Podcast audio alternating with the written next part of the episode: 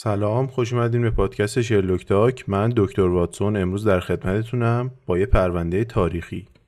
متاسفانه امروز شرلوک رو همراهمون نداریم چون رفته مسافرت کوتاه ولی قول داده که هفته بعد با یه پرونده خیلی جذاب و شنیدنی برگرده تا اونو با هم بررسی کنیم. خب الان شرلوک نیستش. اسم این پادکست رو الان می‌ذاریم واتسون تاک. پس بذار یه بار دیگه میگم.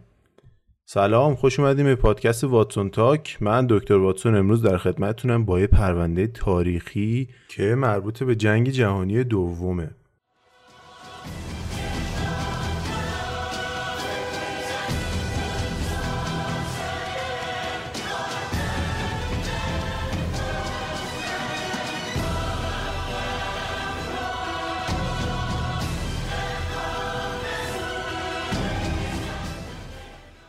اگه بهتون بگم شخصیت اصلی این پرونده 500 نفر آدم یا بلکه هم بیشتر کشته باورتون میشه؟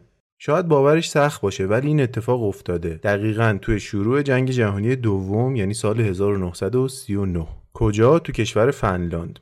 خب اون موقع روسیه یا همون شوروی سابق که الان هم درگیر جنگ با اوکراینه حمله می‌کنه به کشور فنلاند که یکی از متحدای آلمان نازی بوده. درست 83 سال پیش که گفتیم اتحاد جماهیر شوروی توی شروع جنگ جهانی دوم حمله می‌کنه به فنلاند. ولی فنلاند بعدش با متفقین یعنی روسیه و انگلیس و فرانسه و آمریکا و اینا همراه میشه و دیگه اتحادش رو با آلمان ادامه نمیده.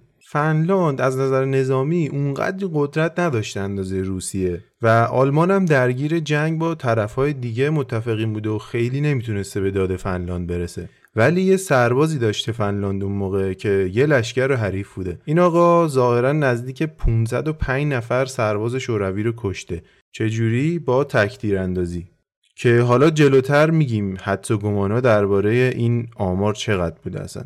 ولی اینو مطمئنیم که بیشترین تعداد آدمی که یه تکتیر انداز در جنگ جهانی دوم زده ایشون بوده و دستاورد بزرگی هم بوده. ولی خب ناراحت کننده هم هست دیگه. بالاخره اون سربازا هم انسان بودن. اما جنگ دیگه چه میشه گفت؟ بگذریم. شوروی با اون ارتش مجهزش همونطور که میشه حد زد از سیموهی ها وحشت داشته به خاطر این تکتیر اندازی های ماهرانش. اونا می‌دونستن که هیها هر جا می‌تونه باشه و تو هر فاصله ممکنه منتظر سربازای روسی باشه تا با اسلحش دخل اونا رو بیاره. سربازای روسی به هیها می‌گفتن بیلی اسمرت که روسیه و به فارسی میشه مرگ سفید. یه لقب خیلی درست و حسابی و ترسناکی بوده. ولی دوستای هیها بهش می‌گفتن مجیک شوتر یا تیرانداز جادویی که خب باید قبول کرد ابهت و ترسناکیش اندازه لقب مرگ سفید نیست. اینکه ایشون دقیقا چقدر سرباز روسی رو کشته مشخص نیست ولی همه رو این توافق دارن و میگن که اگر از این دوتا عدد بیشتر نباشه کمتر هم نیست 550 نفر در 100 روز. البته یه رقیب بزرگ هم داشته ایشون که روسی هم بوده به اسم ایوان سیدورنکو که گفتن اونم 500 نفر رو زده با تکتیر اندازی. ولی خب هم از نظر تعدادی و هم از نظر کیفیت این تعداد واقعا میشه گفت پایین تر بوده. ولی خب رقیب بزرگی بوده. جالبیش اینجاست که میگن هیها پشت تیربارم میشسته و فقط با اسنایپش نبوده که سربازای روسی رو می‌زده. و اگه تعداد سربازای روسی که با تیربارم کشته حساب کنیم و درستم باشه حدود 800 نفر سرباز روسی رو زده بوده که یه رقم دیوونه کننده واقعا. آقای پدرو رودریگوز اون قاتل سریالی یوتیوبر که دربارش صحبت کردیم پیشش لنگ میندازه. زمستون سال 1939 اونم تو فنلاند خیلی بیرحمانه میشه گفت سرد بود. ولی کار هیها اونجا شروع شد. تخمین زده شده. روزی 5 الی 6 تا سرباز روسی رو می‌زده با اسنایپش. بعد تفنگش هم از این تفنگایی که تو فیلمای حالا جیمز باند و هیتمن و اینا می‌بینیم نبوده همین تفنگای قدیمی بوده. همین تفنگایی که تو ایران برنو می‌گفتن به شبیه اونا بوده. و نشون از تبهر هیها بوده توی تیراندازی. جلوتر که میره هیها رکوردش رو میشکونه و حدود 25 نفر رو حتی تو یه روز از سربازای شوروی رو زده بوده که خب خیلی ترسیده بودن سربازای شوروی از این فرد. درجه نظامی آقای هیها اوایل جنگ سرجوخه بوده که بعد این افتخاراتش و این رکوردا تبدیل میشه به سرهنگ دوم که بزرگترین ترفیع درجه تاریخ فنلاند حساب می‌شده. یه نکته خیلی جالبی که اینجا هست اینه که تفنگ هیها اصلا دوربین نداشته و اصلا خودش ترجیح می‌داده که از همون هدفگیر و اون مگسک جلوی دوربین یعنی اون دایره شکل جلوی دوربین استفاده کنه. و فقط این کار رو برای پوز دادن و اینا انجام نمی‌داده.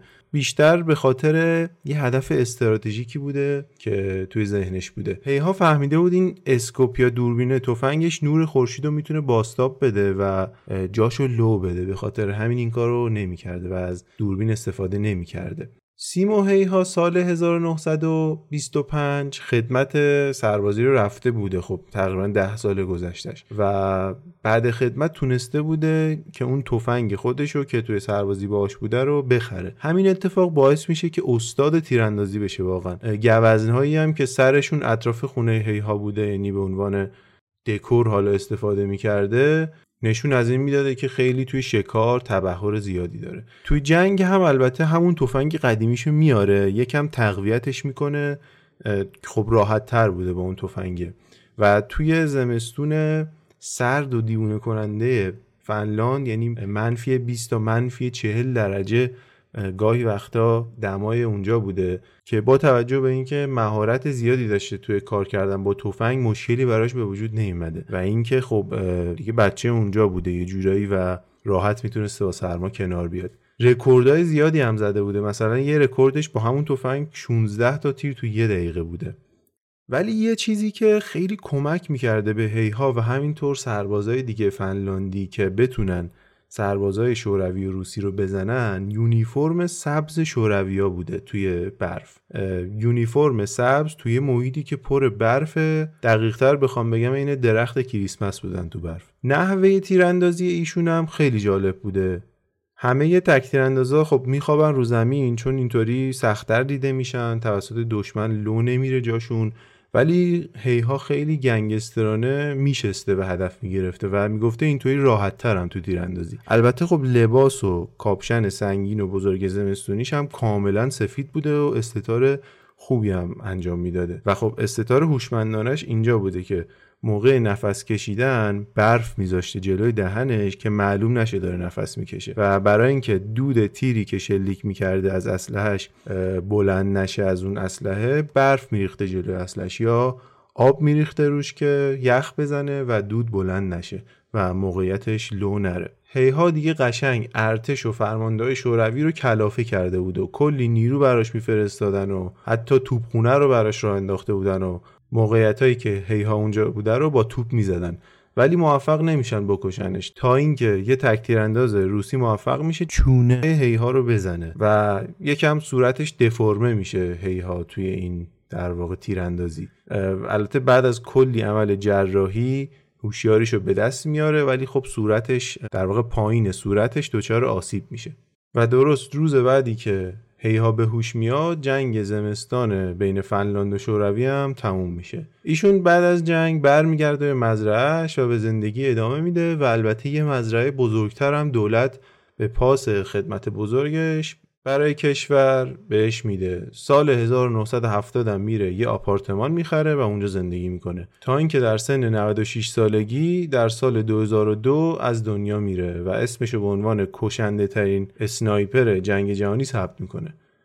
راستی اینم بگم ما یه تکتیرانداز معروف ایرانی هم داریم که تو جنگ ایران و عراق خیلی معروف بوده به اسم عبدالرسول زرین که عراقی ها در به در مثل شوروی که دنبال از بین بردن هیها بودن می‌خواستن که عبدالرسول رو هم از بین ببرن. این هم داستان جالبی داره. البته عراقی ها موفق میشن این کارو بکنن اما به صورت مستقیم نه بلکه با آتیش توپخونهشون این کارو می‌کنن.